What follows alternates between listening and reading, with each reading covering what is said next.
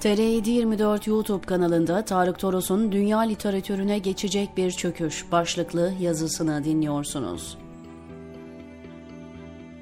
Türkiye'de yaklaşık 5 milyon kişi kamuda çalışıyor. Çalışan her 6 kişiden biri devlette istihdam edilmiş durumda. Böyle düzende her şey olur. 2021 yılı itibarıyla detaylandıralım. Kayıtlı çalışan sayısı 28.6 milyon, kamu çalışanına bakalım. 3 milyon memur, 530 bin sözleşmeli personel, 1.2 milyon işçi, 107 binde diğer statüde. Yargı mensubu, öğretim elemanı gibi olmak üzere.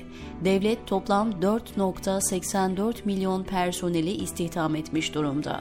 İşçi, esnaf ve memur emeklisi toplam 13.7 milyon kişi emekli aylığı alıyor. Türkiye nüfusu 84.6 milyon. Yaklaşık 29 milyon çalışan nüfusun geri kalanı ve emeklilere bakıyor. 6 yıldır yaşadığım İngiltere'nin nüfusu 68 milyon. Kamuda çalışan sayısı 475 bin ve hükümet geçenlerde aldığı bir kararla bunu 384 bine düşürmeye çalışıyor. Varın yaşadığınız ülkeyle kıyaslayın. Türkiye'de 5 milyon kişi kamuda çalışırken bunu azaltma çabası var mı? Olmadığı gibi son iptal edilen kamu personeli seçme sınavına 1,5 milyon kişi girdi. Elbette hepsi işe alınmıyor. Yerleştirmede sınav değil, mülakat belirleyici oluyor. Yani sınavda notunuz kaç olursa olsun bir heyetin önüne çıkıyorsunuz ve son sözü onlar söylüyor. Öteden beri dar gelirli kesim için kapağı devlete atmak, primleri bir biçimde tamamlayıp işçi ve esnaf emeklisi olmak temel amaçtır. Çocuklar bu kodlarla büyütülür. Buna AKP döneminde yaygın biçimde devletten doğrudan yardım alma seçeneği de eklendi. Şimdi sıkı durun. Aile Bakanlığı verilerine göre 27.2 milyon kişi yaşamını yardımlarla sürdürüyor. Nüfusun %32'sine tekabül ediyor. Son iki senede devlet yardımından yararlanan hane sayısı iki katına çıkmış. Buna yerel yönetimlerin, sivil toplumun vesaire yardımları dahil değil. Daha fazla rakama boğmadan, kestirmeden söyleyeyim. Böyle sosyal devlet olmaz. Çünkü böyle devlet olmaz. Olursa da sürdürülemez. Hızla fakirleşmeye, ardından batmaya mahkumdur. Devlet maaşları ödeme güçlüğü yaşamaz. Para basar, öder. Fakirleşme hayat pahalılığıyla kendini gösterir. Haneler öteden beri tek maaşla geçinemiyordu. Artık iki maaş da yetmiyor. Hele ailenin başını sokacak evi yoksa.